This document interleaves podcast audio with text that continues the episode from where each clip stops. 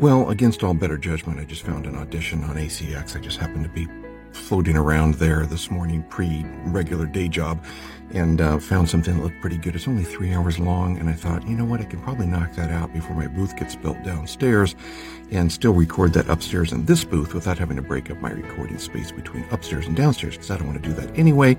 And while I'm prepping my book for starting downstairs, I might as well finish up a book upstairs. That all makes sense. Plus, it's a per finished hour, $200 or $400 per finished hour. I'll ask my usual rather steep rate and see if they go for it. Um, plus, it looks fun and it looks well written. And I figured, what the hell, right? I mean, that's what ACX is all about. You find something looks good, you send in an audition, and then you send a note along with it, right?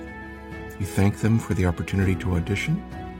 You ask them if they want an additional audition, right? Short Cast Club